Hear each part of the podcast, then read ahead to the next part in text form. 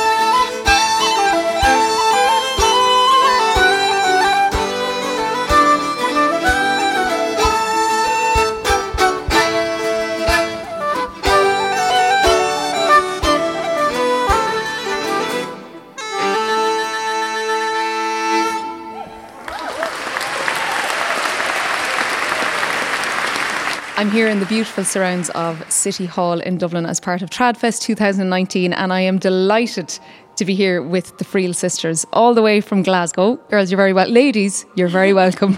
Thanks so much. Hello. So happy. Sheila, I'm going to start with you. You were born and raised in Glasgow, but there's no denying the strong musical and cultural links that you have to the Donegal Gaeltacht. Can you tell us a little bit about your experiences of travelling back and forth over that channel of water um, to visit family and all of the music that you gathered there in those travels?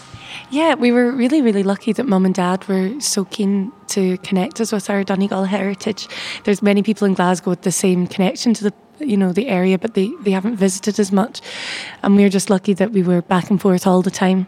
And uh, you know, some months we could be there three weekends out of four. Um, and I remember we must have been about nine when Dad asked, "Would we want to go to Florida or Donegal?" And of course, we said Donegal. I'd love to go to Florida now. well, I'll tell you, if you get the good weather, Donegal is better than Florida. Oh, completely. Where else would you get the views, the music? And just the crack and the family and everything. It, it, meant more to us even from a young age to get back and forth. Um, it, it's hard to even call it home. Both are home, Glasgow and Donegal. And I think sometimes people get stuck in the whole, yes, but are you Scottish or are you Irish? And we're both. You just we are. Um, we love Scotland as well, but you know our heritage is Irish, and um, we love everything about that your music is so infused with that. Everything, you know, your your style of playing, your vocal style. I met you at the Fleadh in Drogheda uh, late last year in August, and uh, I remember I think Tríona Ní Dhomhnaill was passing, and like you were literally bowing down in front of her. You know, like you know. So you've you've definitely you know taken so much inspiration from the local musicians and singers of that region as well, Claire. Definitely, yes. Well, my fiddle playing would be very influenced by the Donegal style. I was so lucky when I was younger that Kieran Mooney and Mairead Mooney kind of looked after me very well and kept me on a, a good path, maybe, and they led me astray as well. But that's all right. uh, no, that wasn't too uh, too difficult, I'd say. Definitely not difficult. Too easy, I think. yeah, we're very very lucky that we had that. The Mooney family were so good, and when I was younger, Mum used to take me all over the place to go to Tommy Peoples for workshops. So I was so lucky to get that. Miltown Malbay as well. I got that and. Danny Meehan's been so good to us, and the Campbells, and uh, there's so many people that have just been so kind to us and passed on their music. We're really lucky, and with the singing, and uh, Married and Trina have just been just the best. They're just such gorgeous people, and we've been so influenced by their music from a young age. We got to see Skara Brae. I must have only been about eight seven or eight, and it was it was special even then. And I didn't even know what I was in the presence of, but my goodness, do I appreciate it now? Amazing. And looking at you know the fact that you obviously grew up in a massively musical household, and then you know spreading that then to Donegal as well. What moment was it for you when you decided to kind of take it to another level? I think it happened so gradually. We never actually had that kind of moment of thought. Um, it was almost almost a fluke, but we just really enjoyed play music together. And, you know, it starts from the small concerts in the front room for your aunties and uncles, and then it, it progresses to smaller stages, and then a few years later, slightly bigger stages. And we've just been lucky that we get to travel so much with our music now. And you know the the love that we had when we were that age playing in the front room is still what we try to bring to the stage now it's i think when when we're playing on stage for us it doesn't have to be you know, your typical sort of performance per se. We're almost playing for ourselves as much as we're playing for the audience, and that's it's. We're, we're just delighted people actually want to listen to it because when we enjoy playing for each other as much as the audience, then we're delighted that people buy tickets, people buy albums, and we'll just keep doing it until people stop buying tickets and people stop playing albums, and we'll go back to the front room and play together. Our parents don't actually play music, so even though we do have a very musical household. That wasn't necessarily the case. Um, our great, you know, our grandmother and our generation before that were all musicians, and our uncle's actually a rock musician. He played bass guitar with Simple Minds for years.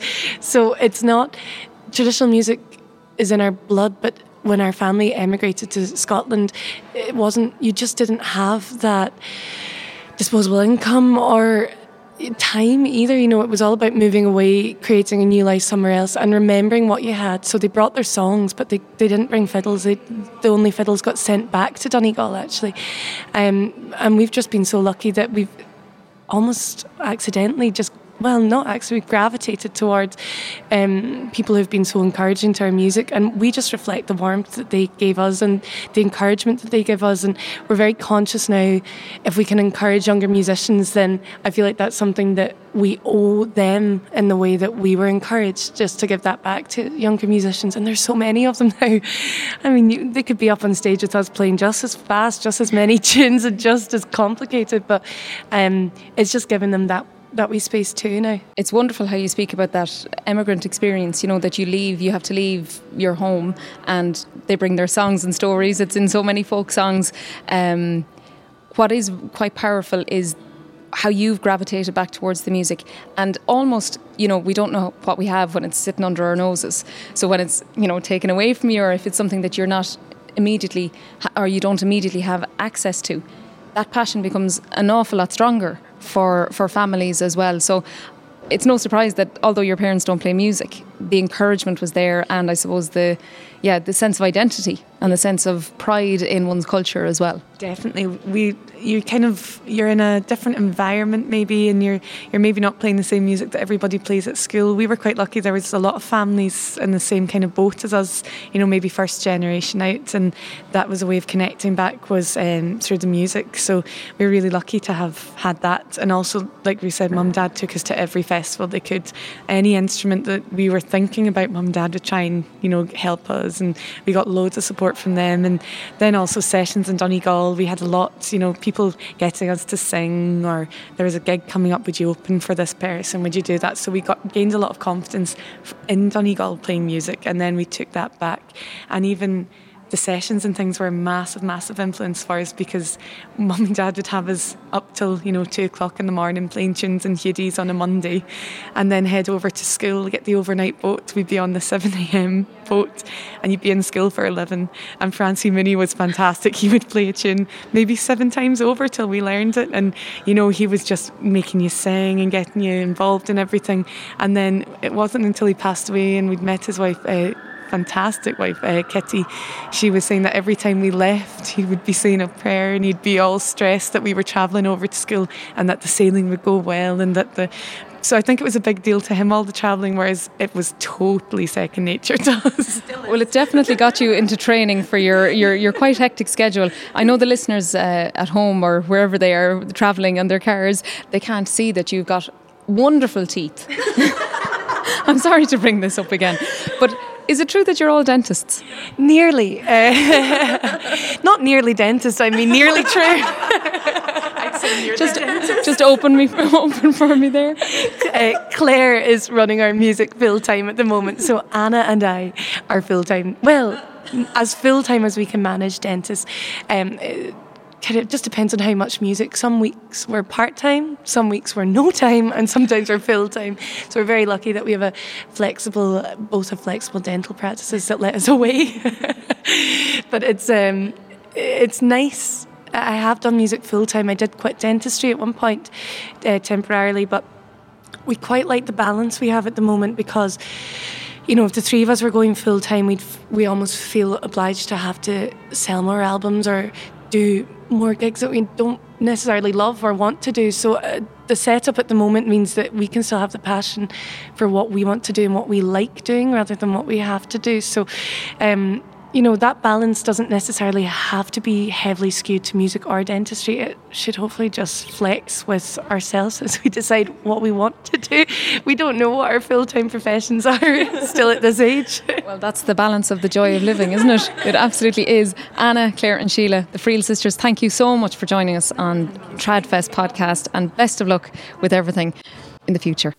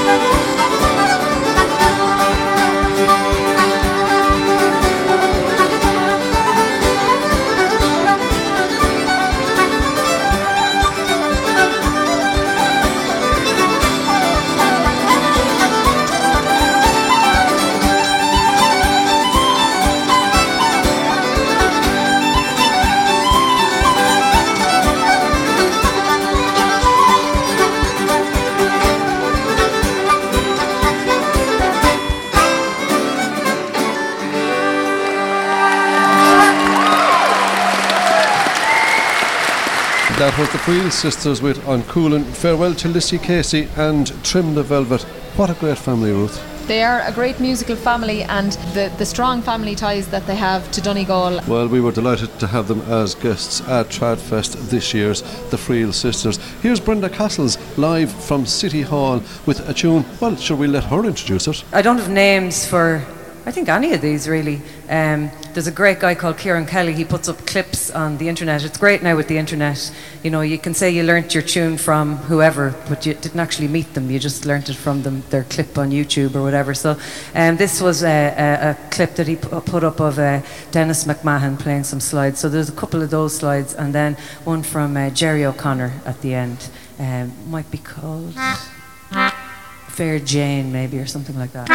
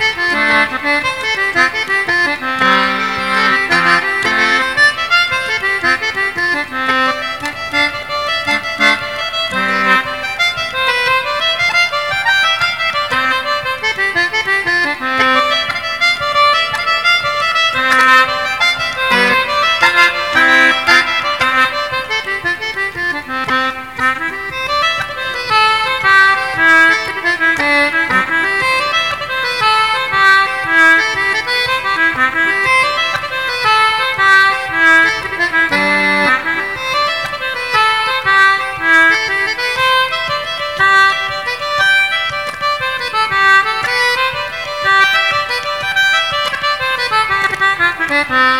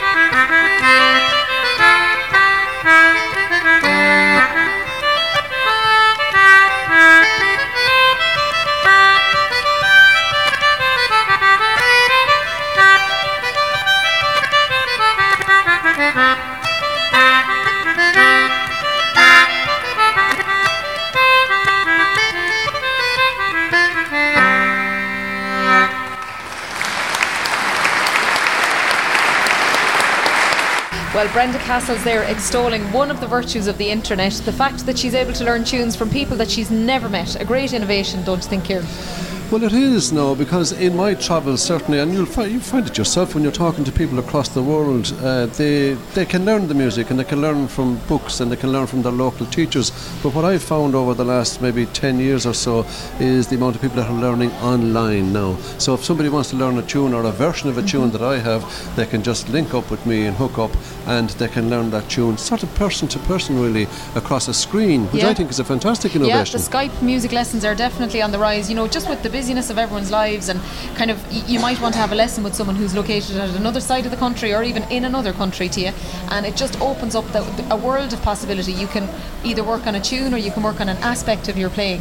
It's it's definitely like it's a brilliant door to, to people improving their skill and their craft. It is, and you can get into the technical aspects of playing as well. So you're not just listening to it all; you can actually see what people are doing as well. So I think it's a pretty good, Yeah. a pretty good development. I know there's a young concertina player in Boston who does an awful lot of teaching all over the world on Skype. And another, speaking of Skype and, and learning tunes online, but there's there's all these other um, apps and applications that you can have. One of my favourite is TunePal. I don't know if you use it. I do. Yeah, it's great. So for any tune that you listen to, you can uh, lilt it in or you can play it in, and uh, it'll give you the name of it. Indeed, you can search for tunes as well and save them. So I just love that as an app. Uh, to tell you about TunePal, actually, it was developed in DIT, which is now TU Dublin. But I did meet uh, a student who's doing a PhD. He came over from France. He was involved with our ensemble there, uh, a musician, and he was over to help develop the app further. Because Ruth, do you not know that one of the instruments it is very slow to respond to is the tenor banjo? Isn't that funny? Well, every day's a school day, Kieran. I wonder is it just apps that r- respond slowly to the tenor banjo, or is it a human thing as well? Ah, no, that's not fair now. There could be something behind that, but as you know yourself, you love the sound of the banjo yourself Oh, well, anyway. I'm, I'm more of a fiddle woman myself now. But you like the sound of it, I'm told. Anyway, uh, so that's interesting, but- they are developing that app. But definitely, if people want another sort of facility for traditional music, TunePal is a brilliant. And if you think about it, like you know how central those connect- collections of music, O'Neill's collection of Irish tunes, how central they were to houses and households, and now you see that technology is facilitating this um, collection of music, but also just as a repository for young people to not just young people but for everybody to engage with the vast well of music that's there not just traditional tunes but new tunes as well Yeah, and another great aspect of it is actually uh, when I'm working in radio, when we're trying to put a Céilí House program together, and you might ask a musician, well, what's the name of that tune?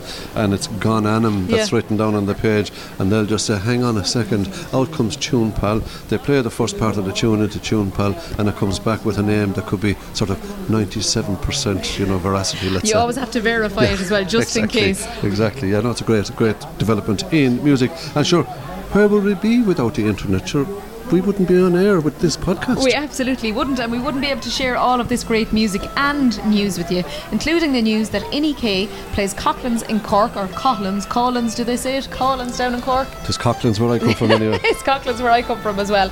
She's in the Blackgate Theatre in Galway this Saturday, and Whelan's in Dublin next Thursday, the 11th, all to launch her debut album, The Hare and the Lion. We met Inni-K when we were at the Folk Alliance in Montreal earlier this year, and she's a beautiful performer, I have to say.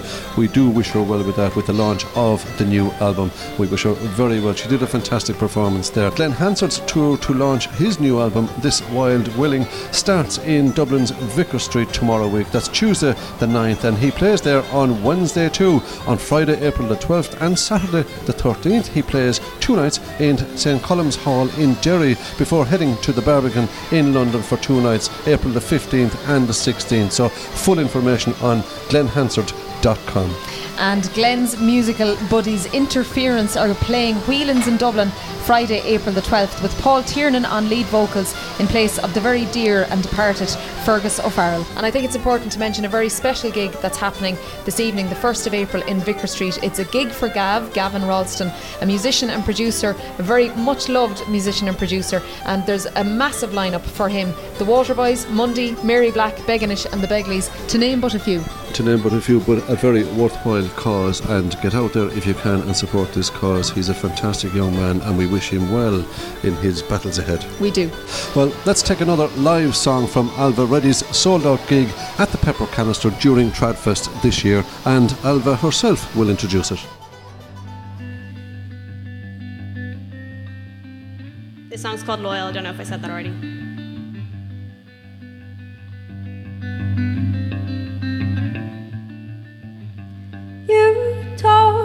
Historian, but your evidence is paper thin. Remember all the mistakes I made when we were just kids. Maybe I was heartless then, didn't even notice when your face fell as I sang it to the room about this whole story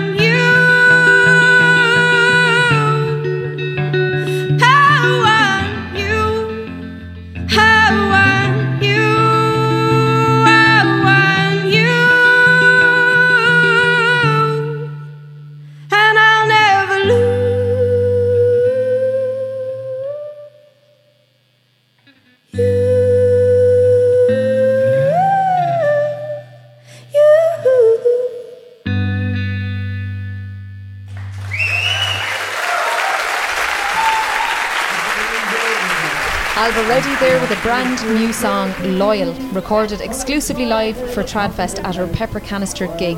Our live concerts were recorded and mixed by Andy Knightley for K Recordings.